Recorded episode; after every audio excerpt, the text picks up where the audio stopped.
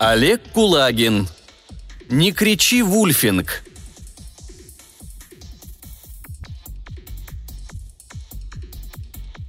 За околицей поселка на холме под раскидистым деревом сидели трое солдат, и все трое таращились на Элли, пока она подымалась в гору. Если б знала, шла бы другим путем. Но еще вчера их не было, а сегодня уже установили пост. «Здравствуй, девочка!» Приветливо поднял руку старший с сержантскими нашивками на рукаве. Говорил он почти без акцента. «Ты не боишься ходить одна?» «Не, не боюсь», — хмуро отозвалась Селли. «А далеко собралась?» «А ваше какое дело?» «Разве ты не знаешь? Пять человек уже пропало. В лесу завелись вульфинги. Мы сейчас проверяем всю округу». «Я что, похожа на вульфинга?» «Шериф Нью-Техаса взял под защиту озерный край. Мы пришли охранять вас». «Спасибо, я справлюсь сама», Элли похлопала по старому глушаку, болтавшемуся через плечо. Один из солдат фыркнул. Видимо, слишком несерьезным показалось доставшееся ей от деда инфразвуковое ружье. У всех солдат были бластеры. Кажется, земной работы. Такие стоят кучу кредиток и оставляют в теле дырку размером с кулак. «Хочешь, мой человек проводит тебя?» – спросил сержант. «Нам не по пути», – отмахнулась Элли. Солдаты заржали, переговариваясь по-своему – а она двинулась дальше, не оглядываясь. И пока дорога не сделала очередной изгиб, спиной чувствовала их пристальные взгляды. Самоуверенные нью-техасские мордовороты. Если бы не вульфинги, кто из местных стал бы вас терпеть? Часа через два ей пришлось свернуть в лес, пережидая, пока проедет вездеход с солдатами. Не хотелось ей с ними встречаться, хоть убей. Урчание мотора стихло вдали. Элли заколебалась. Потом все же присела на удобный плоский камень, сняла рюкзачок, выложила еду и питье. Еще долго предстоит взбираться по крутой тропинке, так что отдохнуть и подкрепиться не помешает. Разум сопоставляет все уровни истины, показывая значимость каждого. Он препятствует замыканию истины в себе, подумал Вашерк. С другой стороны, Каждая вера, изолирующая один из модусов объемлющего, становится ложной. Нет, стоп.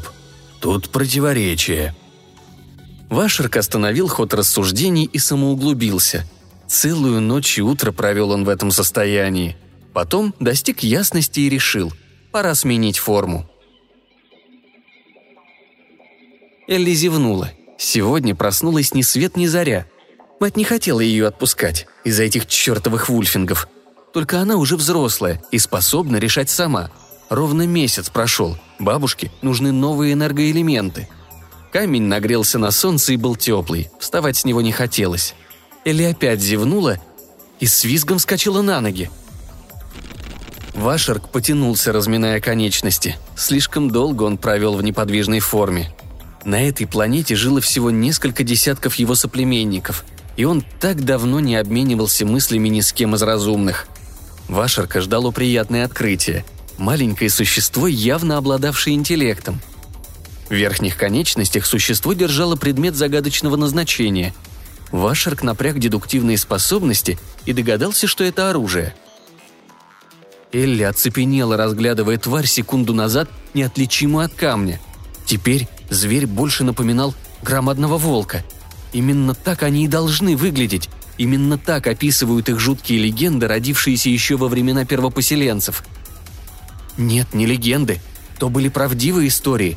Живое доказательство сейчас смотрело на нее огромными, как блюдца, гляделками. И Элли боялась пошевелиться, удерживая палец на спуске глушака. Хотя сильно сомневалась, что инфразвуковое ружье остановит монстра.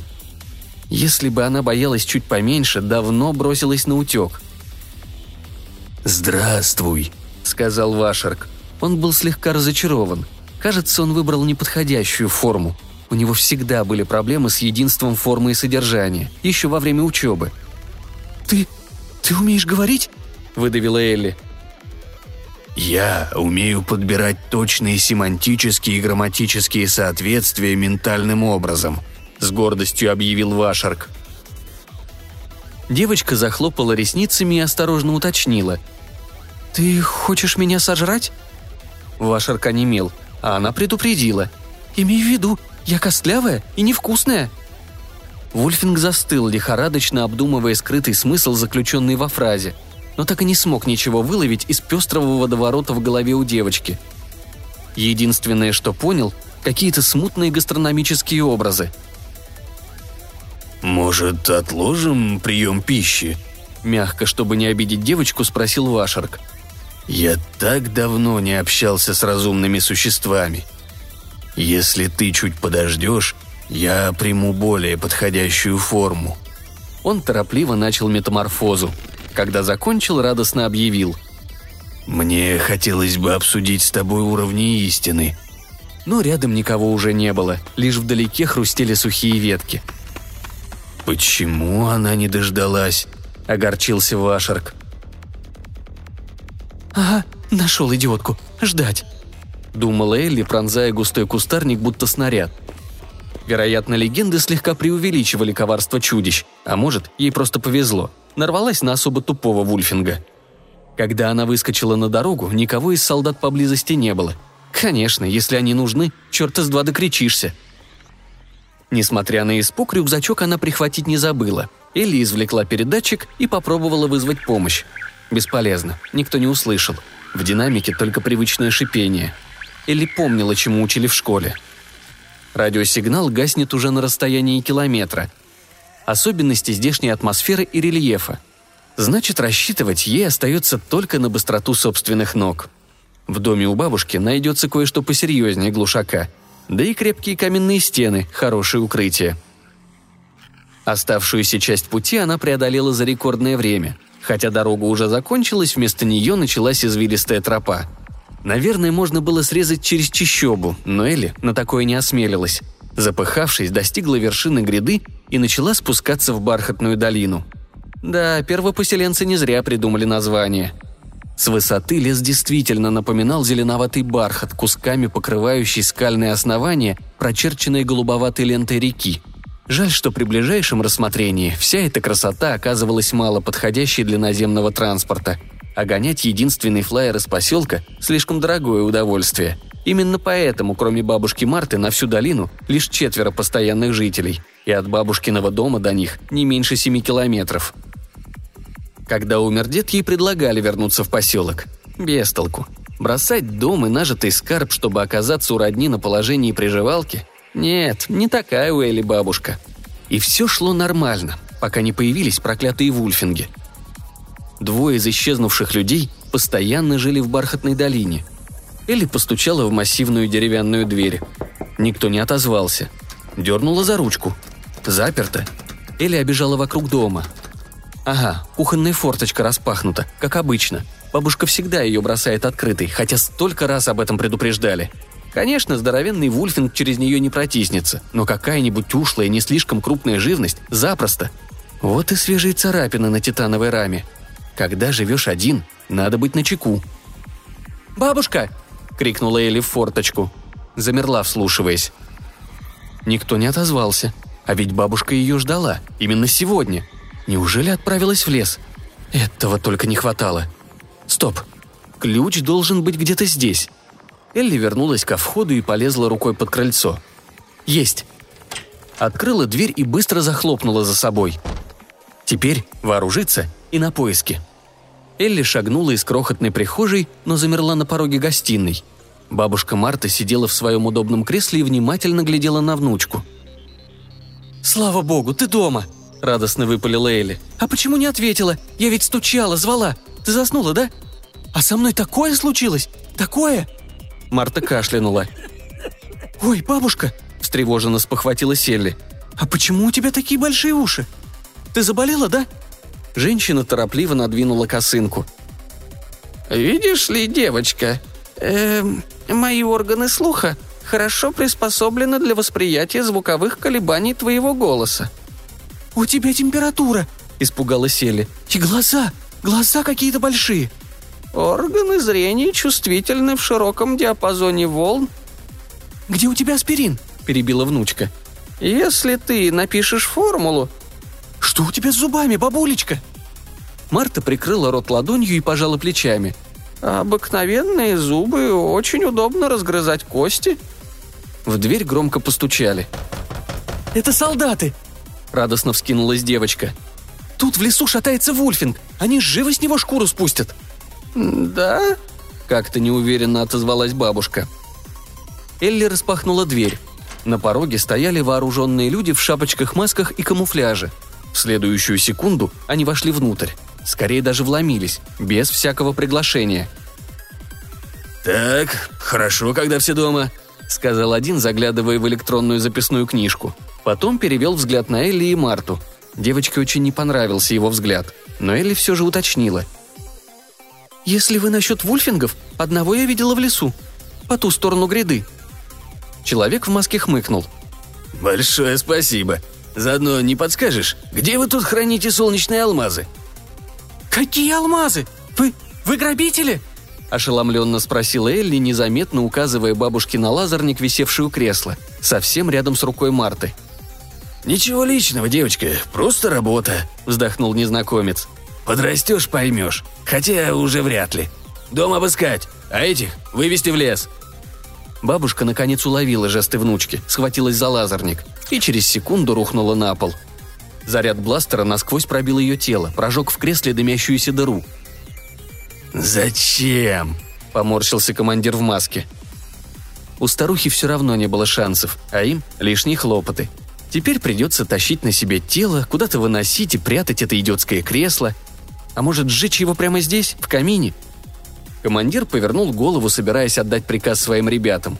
Но в следующий миг он застыл с отвисшей челюстью – потому что чертова бабка проворно вскочила на ноги и пощупала дыру в животе.